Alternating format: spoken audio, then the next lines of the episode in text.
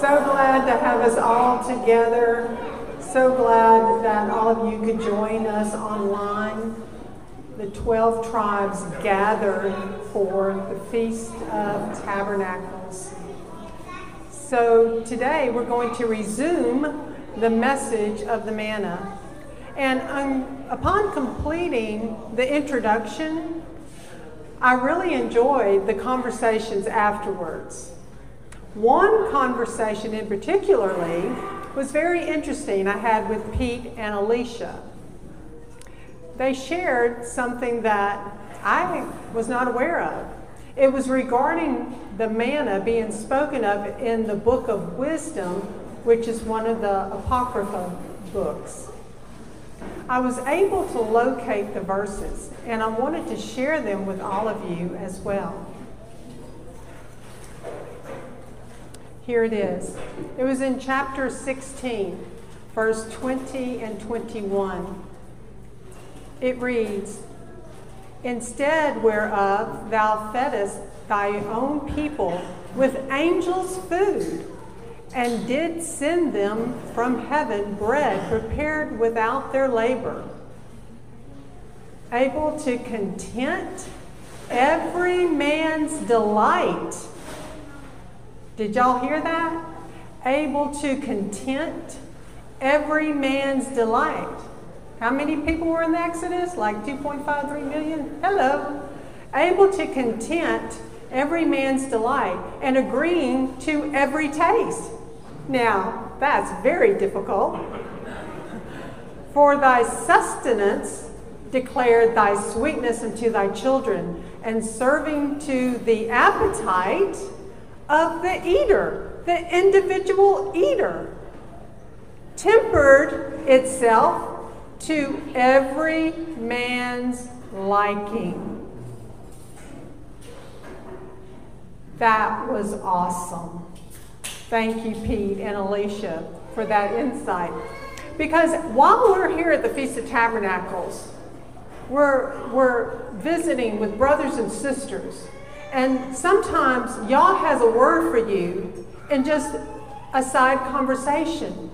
Don't miss those words that Yahweh wants to speak directly into your life. The other thing, what else can we take away from these just these two verses? Able to content every man's delight. He provided manna from heaven every day. And we went over today that the model prayer, did we not? We went over the model prayer. And did it not say, Give us this day our daily bread? Do we sometimes just think that's physical bread? Give us this day our daily bread. See, every day we have the opportunity to feast on the living manna from heaven. And what's so wonderful about that is that it's able to content every man's delight. He customizes the word each day for each one of you, like Kevin was saying in that sweet hour of prayer, and agreeing to every taste.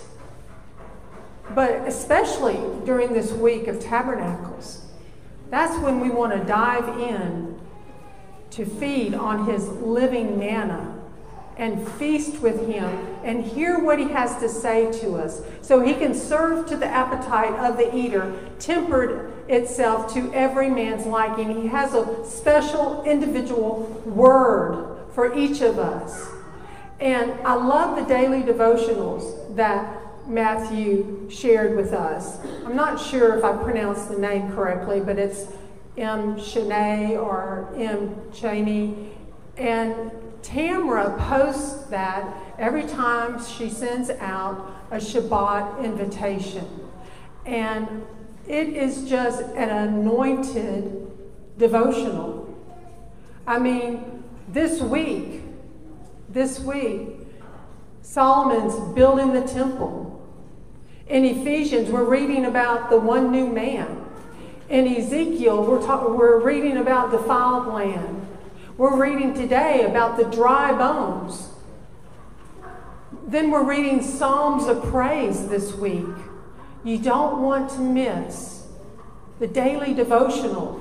That's when he sits across the table from you. That's when He talks to you. That's when He tabernacles with you. That's when we should be hearing hallelujahs screamed from the, the tents because He's with us. He's, he's, he's very much with us. If, if you read those devotionals, it's clear I'm with you. I'm right on track. I'm keeping up with all your sessions. So praise Yah just praise Yah. And thank you, Pete and Alicia. That was a true blessing for all of us. So today we're looking at part one pearls. Now, in our last session, I shared with you an acronym that I made up, and I just want to quickly review that. So, what is the message of the manna? Because I don't want the message to get lost as we journey through this four part series.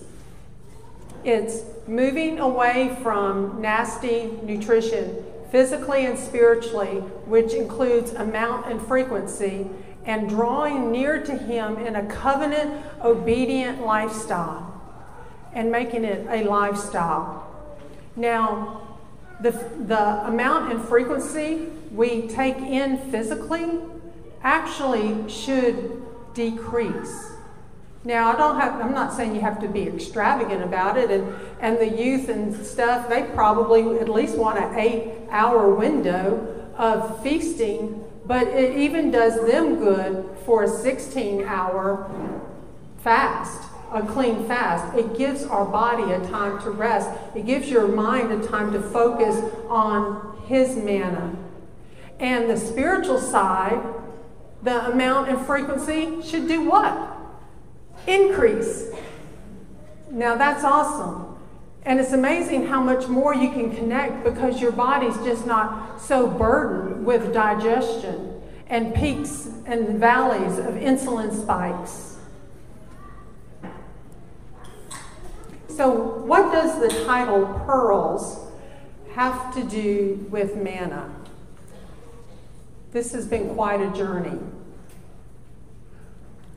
We will find that the topic on manna will take us to Exodus 16:31. That's the first mention of manna, where it reads, "And the house of Israel called its name manna, and it was like white coriander seed." Now, that's the only place I've seen it identified as white.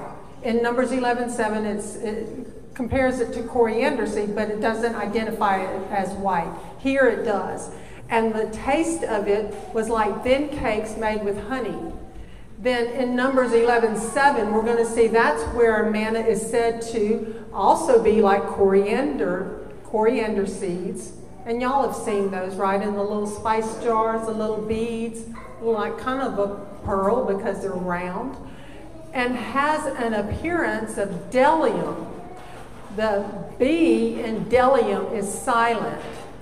And there are only two mentions of Bdellium. What a strange word. There's only two mentions of Bdellium in the Bible.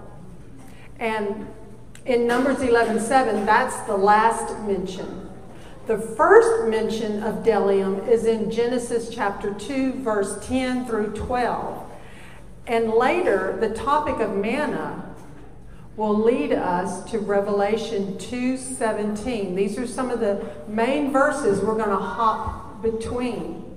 And then I'm going to take you on to Revelation 21 and we'll discuss that later and further. In Genesis chapter 2 verse 10 through 12, we will immediately see royal priestly elements encircled in the land of Havilah, closest to Eden or closest to Yahweh. So we are going to look at Genesis chapter 2, verse 10 through 12, and Numbers 11. The bdellium connection. And a river went out of Eden to water the garden. And from there it divided and became four heads. The name of the first is Pishon. It is the one surrounding the entire land of Havilah. And Havilah means circle. Where there is gold. And the gold of that land is good. Bdellium is there. Man, that makes you want to know what bdellium is. Bdellium is there. And what? The Shoham stone. Hello. Numbers 11, verse 7. Now the manna was like coriander seed, and its appearance like the appearance of bdellium. There's other descriptions of bdellium. In other translations, it is described as ice or hoarfrost or clear drops or sap from a tree or bdellium. So you can see why we were about to take a journey. Manna, defined in the Bible, was the food miraculously provided for the Israelites in the wilderness during their flight from Egypt. Secondly, it's spiritual nourishment of divine origin. Third, something of value that a person receives unexpectedly. And bdellium is an aromatic gum resin now that's going to be very significant. An aromatic gum resin similar to myrrh produced by certain Asian and African shrubs or trees of the genus Commiphora, a name given to two aromatic gum resins, similar to myrrh but weaker. And lastly, an unidentified substance mentioned in the Bible in Genesis 2:12 and Numbers 11:7, variously taken to be a gum, a precious stone. So now we've moved from gum resin to a precious stone. Or what? Pearls. Hmm. Or perhaps a kind of amber found in Arabia. Does that not have a broad definition, I found it to be very broad.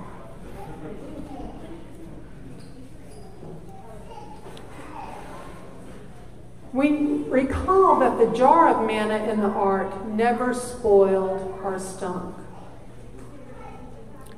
In Psalm 78:24 we read, "And he rained down manna on them to eat, and he gave them the grain of the heavens.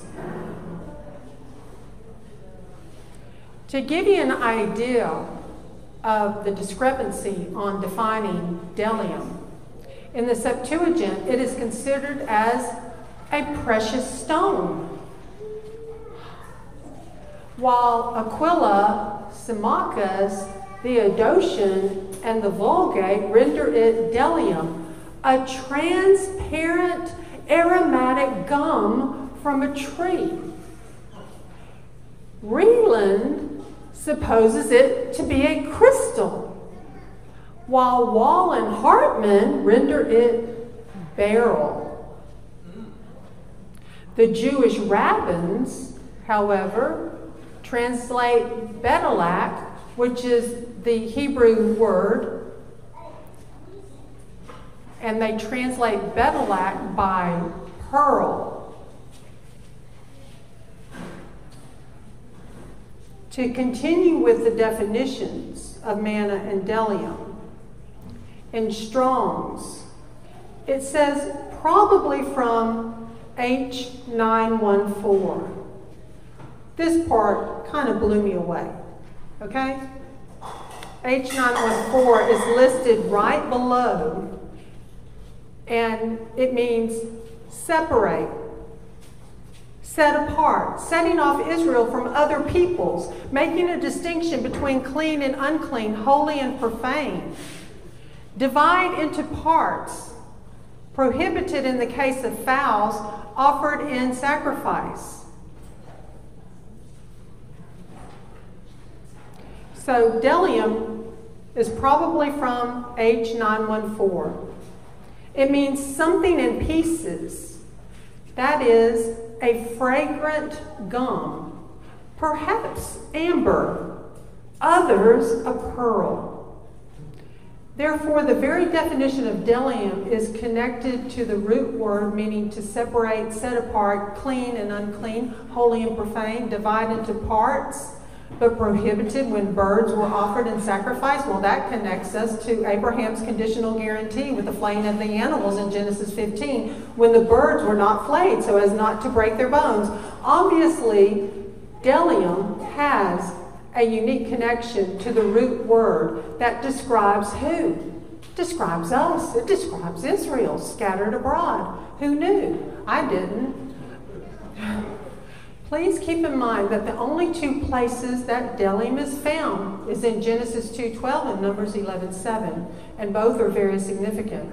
Even when looking up Strong's H914, I inadvertently was brought up Hebrews 9.14, popped up instead. It was interesting, and it reads this way. Hebrews 9:14 how much more shall the blood of the Messiah, who through the everlasting Spirit offered himself unblemished to Elohim, cleanse your conscience from dead works to serve the living Elohim? The bdellium gum like substance had to be a binding agent to hold the manna cakes together, much like Yahusha is the one that binds us together. We also see here that manna was defined again, the bread from heaven that fed the Israelites for 40 years of wilderness wanderings. And it means, what is it? And it's, it's interesting that bdellium actually means the same. You know, what is it? Because there's such a broad, diverse opinion. And then when we get to Revelation, the Greek, Strong's defines it as manna, that is, man, an edible gum. So it's a fragrant gum. Well, look here. 2 Corinthians 2:15 through 17. Because we are to Elohim the fragrance of Messiah among those who are being saved and among those who are perishing. To the one, we are the smell of death to death, and to the other, the fragrance of life to life. And, excuse me. And who is competent for these? For we are not as so many adulterating the word of Elohim for gain. No, we are not as so many adulterating the word of Elohim for gain, but as of sincerity, but as from Elohim, in the sight of Elohim, we speak in Messiah. Now, I asked a friend of mine to help me spell out the word Bedelak in Hebrew. Now, she told me that the Lamed may have been added later. So I was thinking that maybe Kevin, or if emissary of Elohim is online today, if you would both consider looking at the word Bedelak and see what meaning you extract from that. To me, with the letters given, Bet, Dalet, Vav, Lamed, Het, my rookie interpretation that cannot be trusted. The house is entered through the door, secured by the nail that binds the divide. It binds the two houses. that's what it spoke to me. That's what it spoke to me. But we will wait for a real Hebrew interpretation by possibly Kevin or emissary of Elohim. or maybe someone else here that knows Hebrew well. So just take your time, meditate on that, look at it, and let's continue on with the presentation. In the interlinear Hebrew Old Testament, we read, and the gold land of that good. There, bdellium, stone. So there's several places that look at bdellium as a stone and the onyx. Regarding bdellium as a fragrant gum, resin possibly connects bdellium to gemstones or a type of stone. For instance, amber is fossilized resin. I mean, does everyone know that? Because I didn't know that. I mean, does everybody know that amber was fossilized resin? Was, is anybody like with, in my camp? so anyway, for, so amber is fossilized resin. It has made itself a place in the world of gemstones. Therefore, resin is known to transmute from a liquid to a solid and a solid to a liquid. And we recall if they didn't gather the manna fast enough and it heated up, what would happen? It wouldn't melt. It would change consistency. And are you familiar with the survival uses for tree resin? A healthy human body is impressive in its ability to heal itself. Your skin can knit itself back together after a minor cut or burn. When correctly set, a broken bone can mend itself. Did you know that many trees have a similar ability? For example, when a pine tree loses a limb, you will notice that a sticky substance, sometimes called pitch, flows from the tree and covers the open area, essentially covering the wound like a bandage. This substance, called resin, keeps parasites and predators out of the tree and eventually hardens to form a permanent protective seal. For thousands of years, people all over the world have incorporated the healing powers of tree resin into their medicines. Ephesians 4, verse 30. And do not grieve the set apart spirit of Elohim, by whom you were sealed for the day of redemption. So, what is tree sap versus tree resin? Before we get to the uses for tree resin, it is important to make the distinction between tree sap and tree resin. Although many people confuse the two, they are actually different substances. Most trees produce sap, but only trees that belong to the Pinaceae family, include, including pine, fir, and cedar trees, produce resin. Another way to look at it is that trees that shed their leaves each year, called deciduous trees, usually have sap but do not produce resin. Coniferous or evergreen trees usually produce both sap and resin. The liquid that comes from a maple tree is a sap, not a resin. Sap is a thin, clear, watery substance, while resin is thick, amber colored, and sticky. Human use of plant resins has a very long history that was documented in ancient Greece by Theophrastus in ancient Rome by Pliny the Elder, and especially in the resins known as frankincense and myrrh, prized in ancient Egypt. These were highly prized substances and required as incense in some religious rites.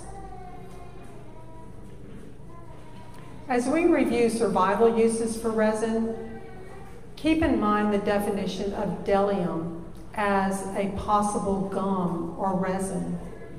Therefore, there, po- there possibly were medicinal purposes connected to the manna. We also see similar qualities provided through Yahusha. Wound healing by protecting against bacteria, fighting inflammation, reducing scarring, promoting faster healing. Waterproof adhesive pitch. Well, that reminds us of Noah's Ark, Moses' basket, and how Yahusha seals us, his people. Fire started, a fire starter. We recall in the lesson on Obadiah, Israel is a fire and Joseph a flame. We learned yesterday when Matthew said that Yahusha ignites our DNA. Light source, pain reduction, skin treatment, sore throat aid, soap, gripping, and friction. So there is a picture of fossilized tree resin. Examples of plant resins, again, include amber. It includes the balm of Gilead. Is there no balm in Gilead? Canada balsam, copal,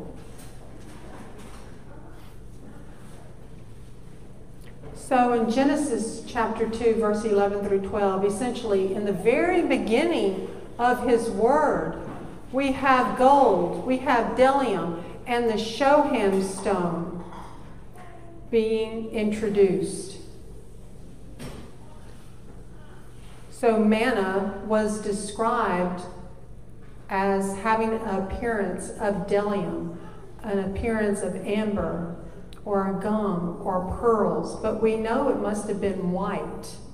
It can be in different colors because it said it was like white coriander seed. So, amber, gum, or pearls. And bdellium is in many pieces. That's the other definition of it. It's scattered in many pieces. But there's more. Let's read Genesis 2 10 through 12 again. And a river went out of Eden to water the garden, and from there it divided and became four heads. The name of the first is Pishon. It is the one surrounding the entire land of Havilah, where there is gold. And the gold of that land is good. Bdellium is there, and the Shoham stone.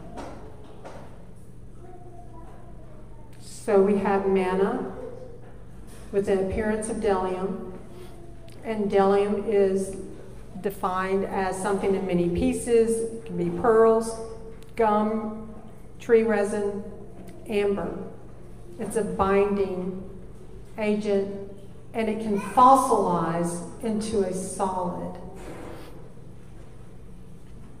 So Bdellium was there in Genesis and also onyx. And shoham is the Hebrew word for onyx. In the land of Havilah, which means circle, where there is gold. To the first river, Pishon, surrounds the land of Havilah, the first of the four rivers out of Eden. Therefore, we see the bdellium and onyx connected to the first river, Pishon, which was the first of four rivers from the river of Eden. We know the Shoham stones of onyx have a sparkly, translucent look, which belies the fact that it's solid rock. It looks like a gemstone with wavy bands of amber, ivory, and white fused together in a fluid pattern. When backlit, onyx radiates a soft, ethereal light it's truly an extraordinary stone. Wherever it is used, it will take center stage. But there's more.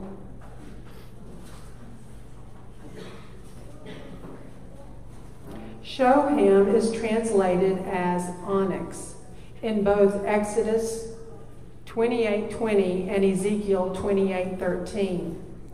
Shoham is Hebrew for onyx.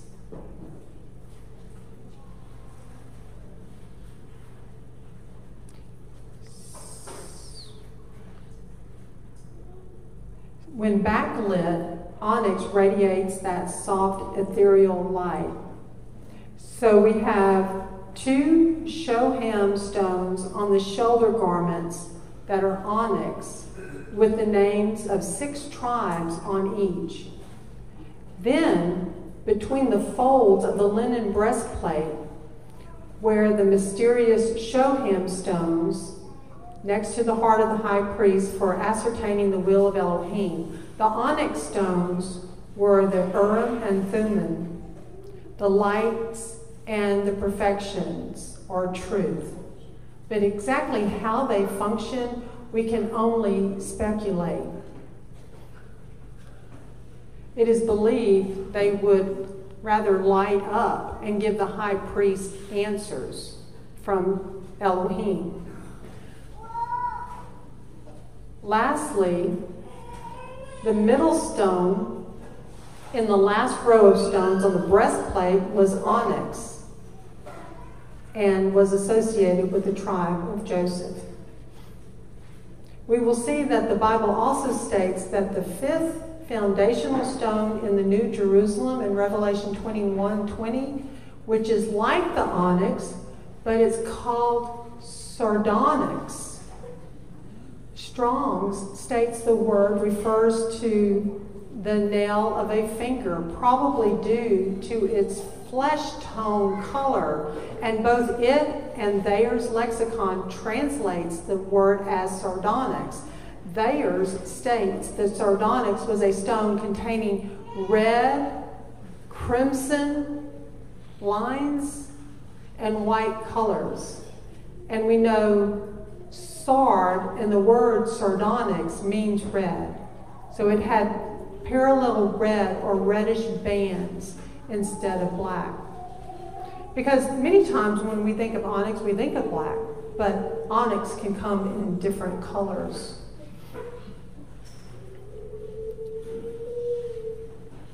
So in Exodus 28 9, we begin to read and you shall take two shoham stones and engrave on them the names of the sons of Israel, six of the names on one stone and the remaining six names on the other stone. With the work of an engraver in stone, like the engravings of a signet, engrave the two stones with the names of the sons of Israel. Set them in settings of gold.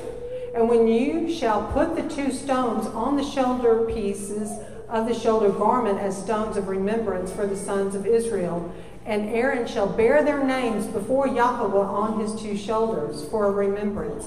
And you shall make settings of gold and two chains of clean gold, like braided cords, and fasten the braided chains to the settings.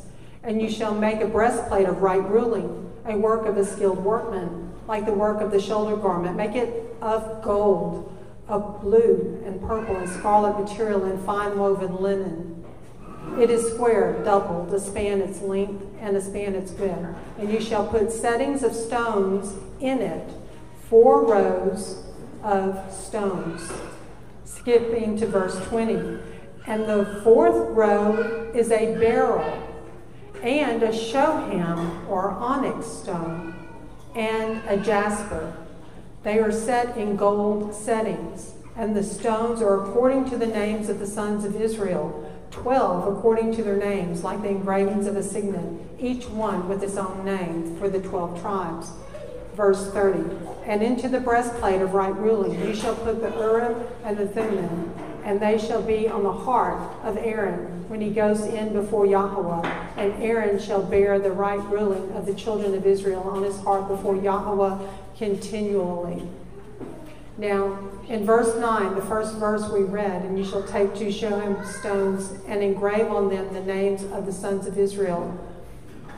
I want us to remember the white stone that will be given to overcomers because we start to see patterns, don't we?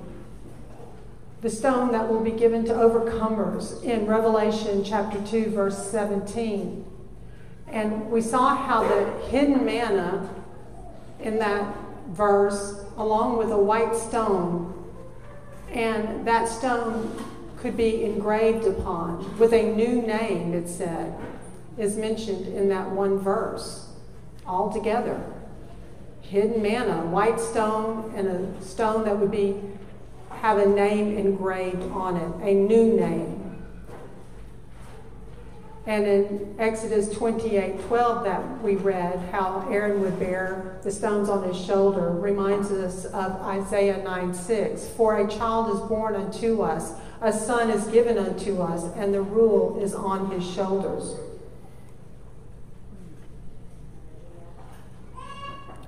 I want us to see the patterns between manna, Bdellium, Israel, shoham, or onyx, and sardonyx.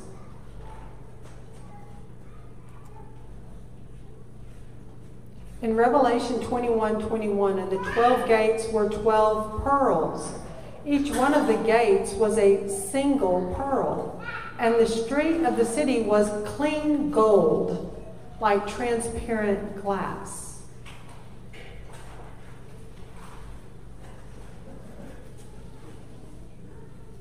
Let's ponder this. Were the gates of pearl, were they oyster pearls? Or were they possibly bdellium pearls? We know the gates have the names of the 12 tribes written upon them, Revelation 21 12.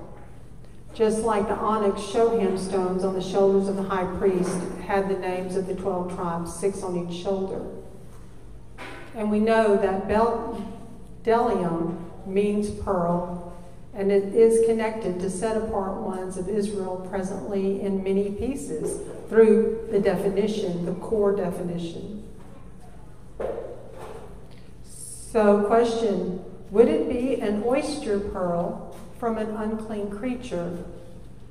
Can anything clean come out of unclean? Or possibly, maybe one day all things will be clean. I don't know. I just want us to ponder that. Because in Revelation, Strong's defines pearl as a pearl oyster, oyster, a pearl. So we have the definition of bdellium. And here are some graphics of what manna, bdellium, and white and honey colored onyx look like. Many times when we think of onyx, like I shared, we think of black. But onyx can be several colors. So you see a slab of white onyx, you see a slab of onyx honey, you see a first century Roman cameo with made from onyx. And at the top, you see coriander seed. And next to it, you see bdellium stones. And then a possible what manna may have looked like.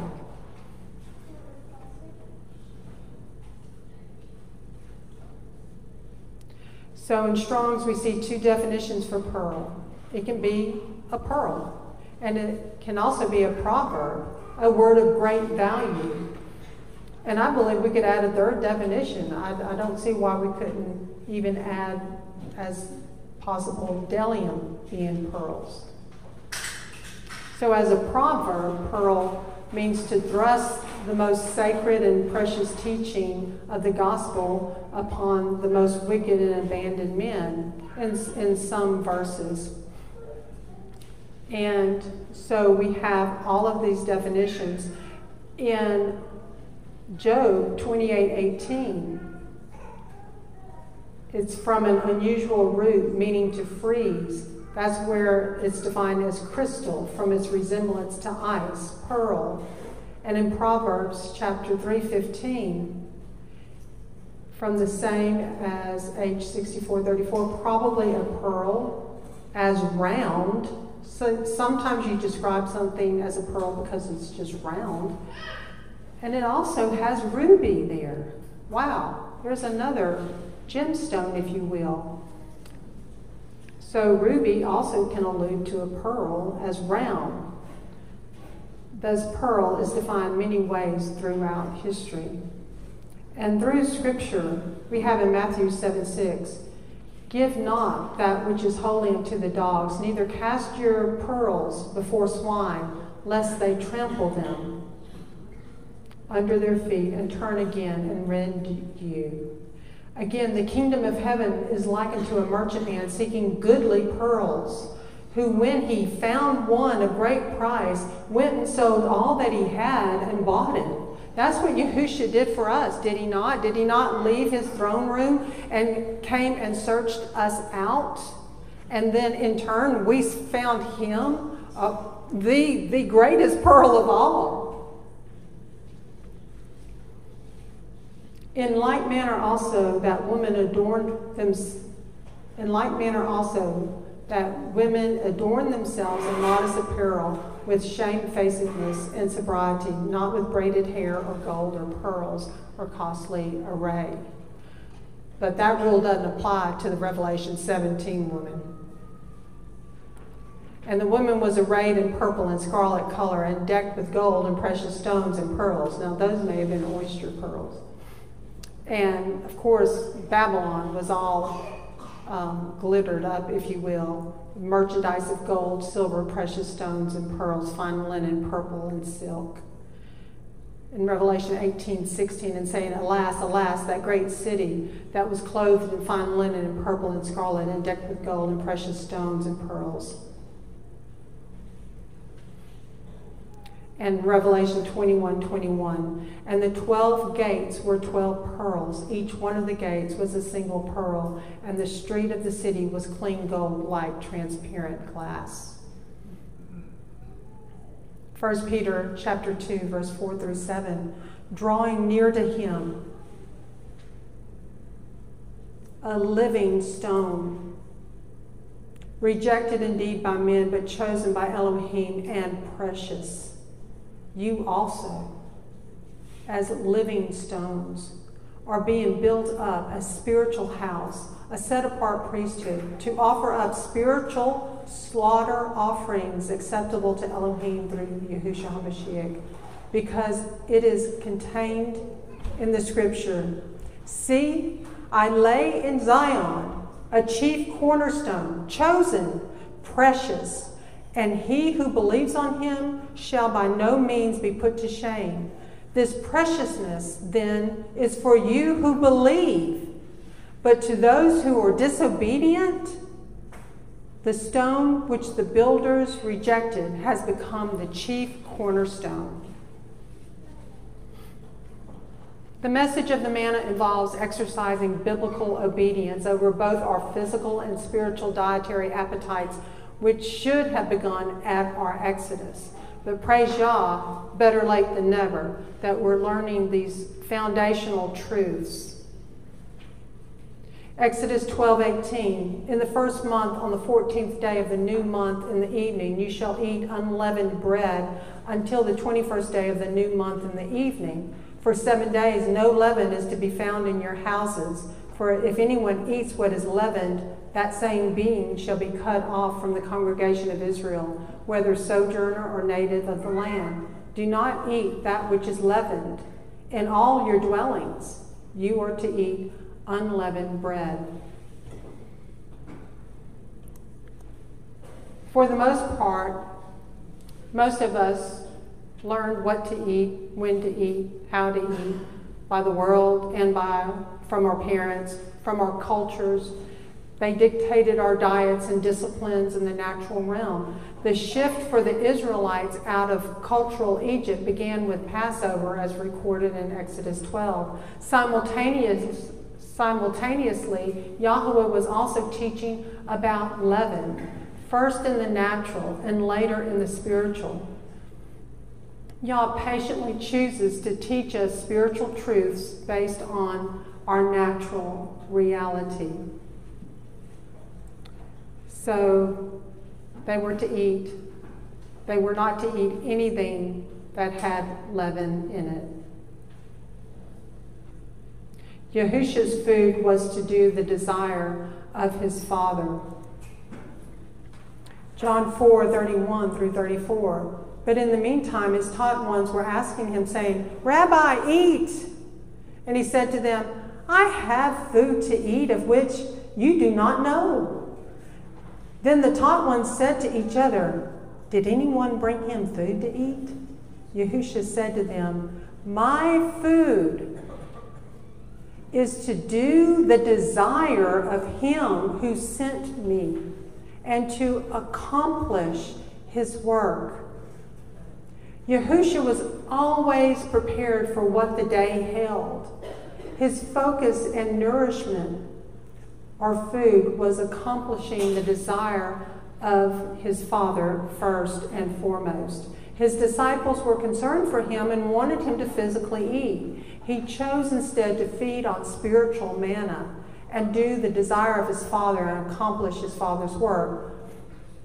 Those of us in him have natural vision and spiritual vision, natural hearing and spiritual hearing, natural tangible manna, and we have heavenly spiritual manna of life that we can feed on every morning, and we should, and we should commune with Him. As we draw closer to Him, our physical manna exists more and more in a denigrated manner because this world promotes it like top of the line, which are the things of the world that grow strangely dim. And the spiritual manna is elevated in the light of his glory and grace.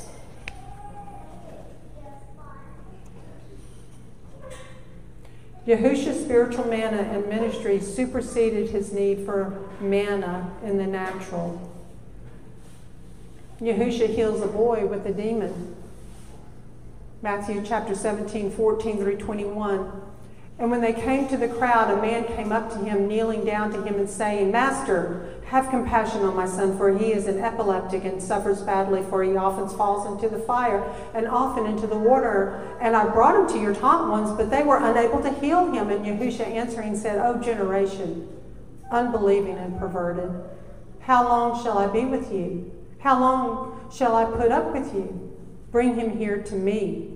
And Yahusha rebuked the demon and he came out of him, and the child was healed from that hour. Then the taught ones came to Yahusha by himself and said, Why were we unable to cast him out? And Yahusha said to them, Because of your unbelief. For truly I say to you, if you have belief as a mustard seed, you shall say to this mountain, Move from here to there, and it shall move, and no matter shall be impossible. No, and no matter shall be impossible for you. But this kind does not go out except through prayer and fasting. Are we an unbelieving and perverted generation? I suppose so.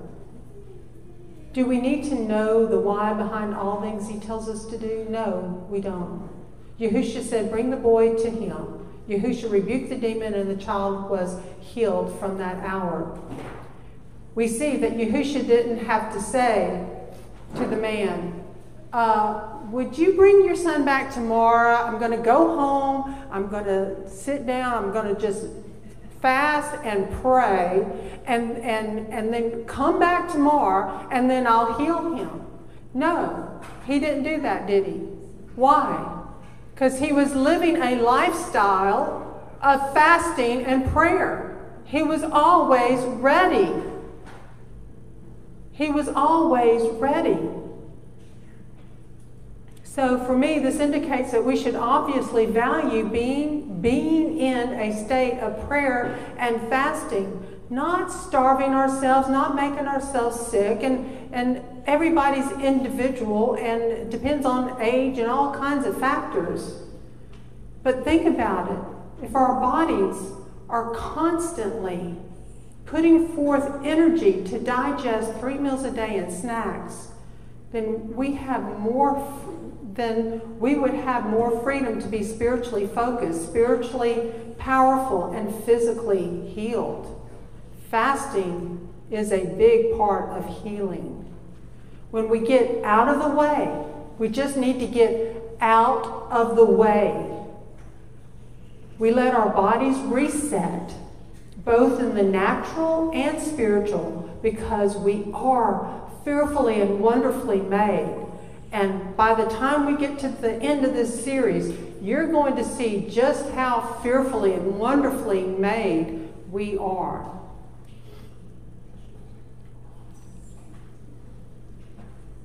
Obedient disciplines begin with instructions as practiced in the natural. Then those disciplined skills create success for our supernatural spiritual journey.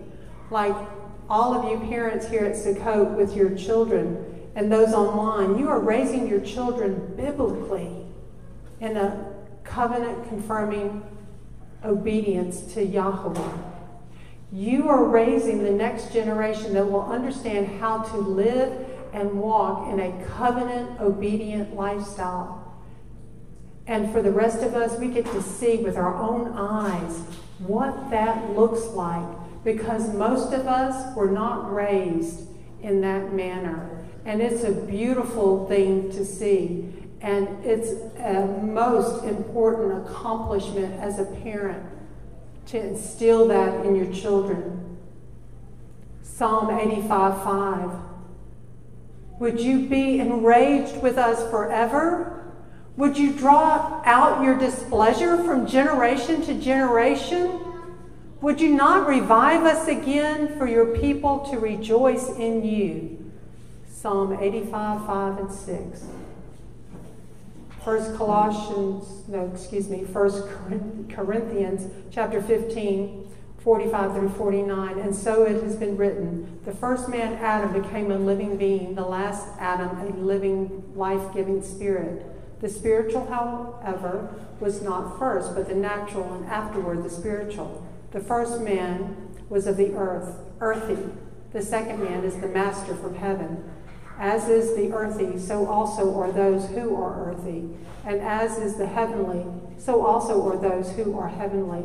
And as we have borne the likeness of the earthy, we shall also bear the likeness of the heavenly. Hallelujah. Hallelujah. So, this truth applies to the message of the manna. This world only exists in physical and spiritual darkness. It thrives on the lust of the eyes, the lust of the flesh, and the pride of life. This very much includes food. Food, drinks, pharmacia are a big part of the devil's playground.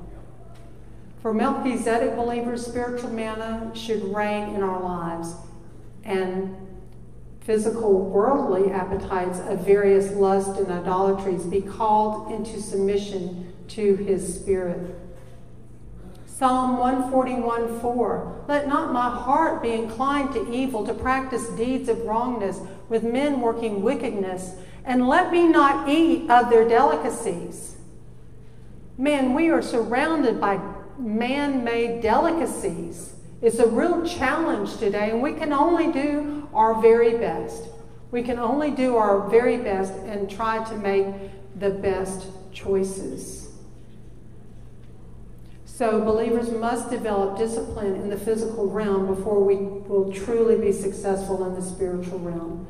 Instead of the Israelites calling their fleshly mindset into submission to the provisions provided, they chose to let their minds wander back to the leeks, garlic, and flesh pots in Egyptian slavery. In Egypt, they had been surrounded by a broad array and abundance of all types of clean and unclean foods to partake in. Sound familiar? Are we not just surrounded and inundated with food at every turn, every corner, on every street corner? Anything was allowed in Egypt. Their mindset was undisciplined. They were carnally minded, desiring to live to eat by being led by their bellies instead of hungering and thirsting for righteousness. I believe we have undervalued the importance of this physical discipline of lifestyle fasting for calling our fleshly lusts for foods and other addictions under submission to Yahweh. But also, we were really never taught how to fast. I know I wasn't and I was not successful at trying to fast. But there is a proper way, and I hope we glean some insights to that proper way this week. I can tell you of four individuals that did not undervalue their physical discipline when they had the most tantalizing spread of food and drinks laid before them. These young men, th- this is the youth I'm talking about that are here this week at the Feast of Tabernacles. Disciplined youth, setting the example. These young men, Daniel, Hananiah, Mishael, and Azariah, were raised in a covenant obedient lifestyle. That's what they look like. For us, those tantalizing delicacies would be more like hamburgers, french fries, hot dogs, desserts, so forth and so on. Daniel chapter 1, verse 12 through 14. Please try your servants for 10, di- for 10 days, and let them give us vegetables to eat and water to drink. Then let our appearances be examined before you, and the appearances of the young men who eat the portion of the sovereign's food. And do with your servants as you see fit. And he listened to them in this manner and tried them 10 days. And what happened? They turned out better looking than the ones that ate all the delicacies. And the same thing happens to us if we eat nutrient dense foods and we fast. That's what I have found. I'm not pushing that on anyone, I think, but I do believe it's biblical.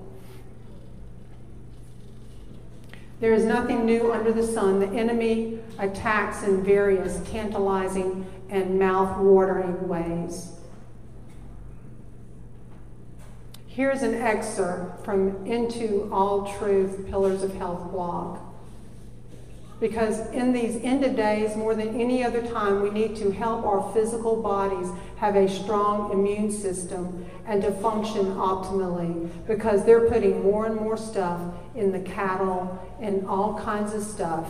And we're just going to really have to get to that one ingredient food. Go out to your garden and get those one ingredient foods, gather them up and make a great big salad or whatever, but try to stay away from what they're creating.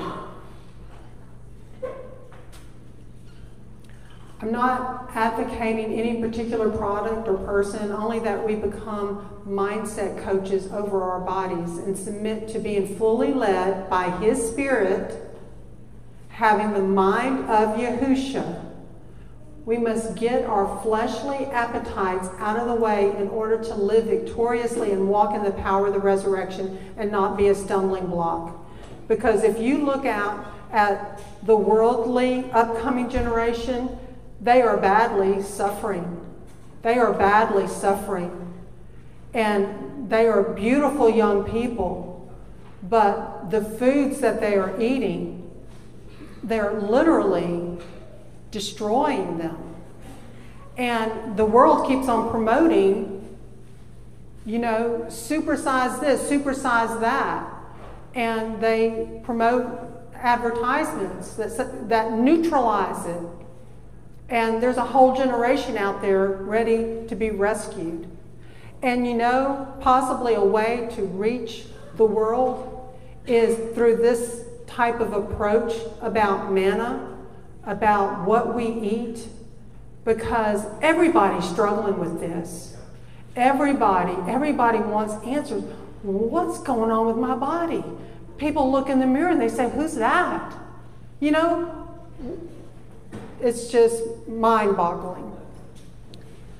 Let me read this little blog. It's so interesting ancient healing practitioners of today that we can get cues from. Many of our famed natural healers were persecuted or killed for the vital information they provided around healing. And it's no wonder. Their healing herbs had much in common. Let's look at some of the healers here in North America and their herbal remedies to learn what they had in common. There are many more than are listed here. Dr. Sebi came up with the African biomineral diet after he was cured of mental illness, impotence, and diabetes by doing a 90 day fast with herbs. He retired from engineering and chose to heal people instead. He studied the herbs that had healed him in West Africa.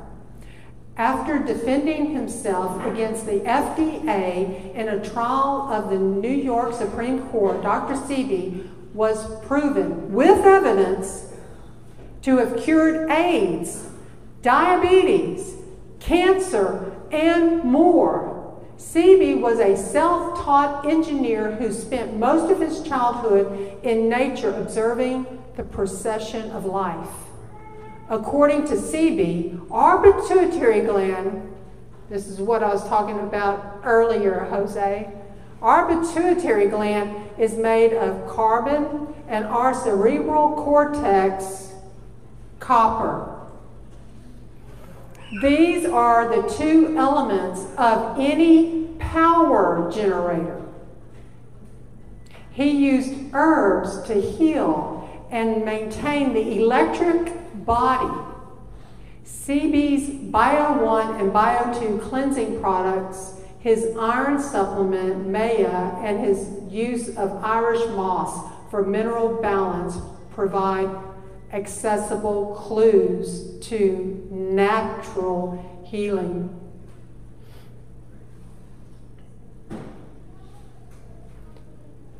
Matthew 3:16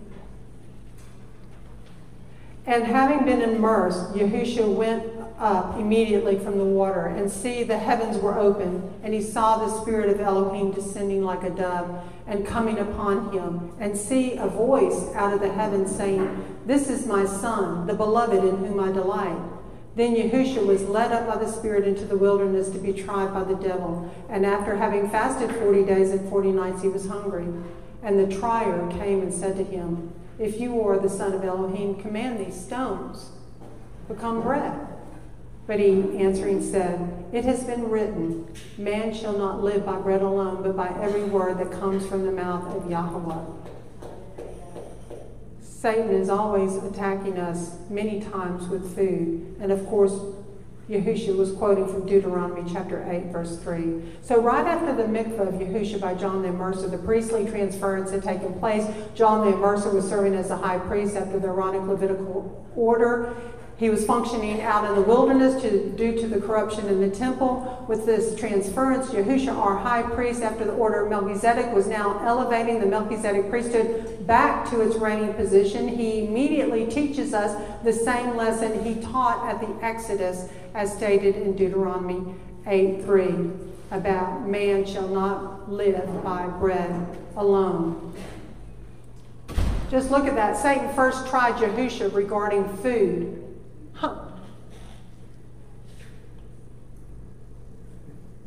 John 12, 32, and I, if I am lifted up from the earth, shall draw all men unto myself. Yahushua is the gum. He's the resin that binds us together as one in him. And I'd like, I like this particular picture with the water droplets surrounding Yahusha because they kind of reminded me of Bdellium, if you will, and how he's going to draw all men unto himself. Because it's in our very DNA. He has ignited our very DNA. It's energy, right? Didn't we just learn that yesterday? And he will draw that energy to himself. He's the bread of life. And those little particles just reminded me of Bdellium. Now this let's listen to this brief clip. Absolutely, absolutely. And, and, and that's the thing. Uh, the patients have to take responsibility. Because the medical profession, the way it's set up right now, we, we, we just, we, we're not in a position to do that. We have to, you know, we don't have enough resources, we don't have enough time. So what we can do is we can educate patients and we can throw light on the issues that have brought them to where they are now. And show them how they can get out of it. Show them, empower them, and educate them so that they make their decisions. And when they make their decisions, they will do it. And there, it's, it's, it's self-empowering. It, it, feeds back on themselves and says, look, I was able to do this, and I didn't think I could do this. And, so that brings us to that issue that there are so many layers of onions that we can peel off, and fasting is the one that really seems to me to open up aspects of their lifestyle which they would not have otherwise looked at because fasting does bring in lots of issues into their life. It, it opens up the introspection into their life. It's what's going on, what's driving these things in my life, and that's what I like about fasting. It's it's, it's so different. I mean, imagine if I just give them a diet and say, okay, you're just going to eat this. Um, okay, they're going to eat that. That's it. But in fasting, it's self-control. It's it, it's deeper thinking about the habits and all the other things that we, we're going to talk about all the other things we are going to talk about. So it's not a diet, it is a covenant obedient lifestyle change. Have the mindset of Yahusha, which requires us to be honest with ourselves and get out of the way. Shalom to all of you. Thank you so much.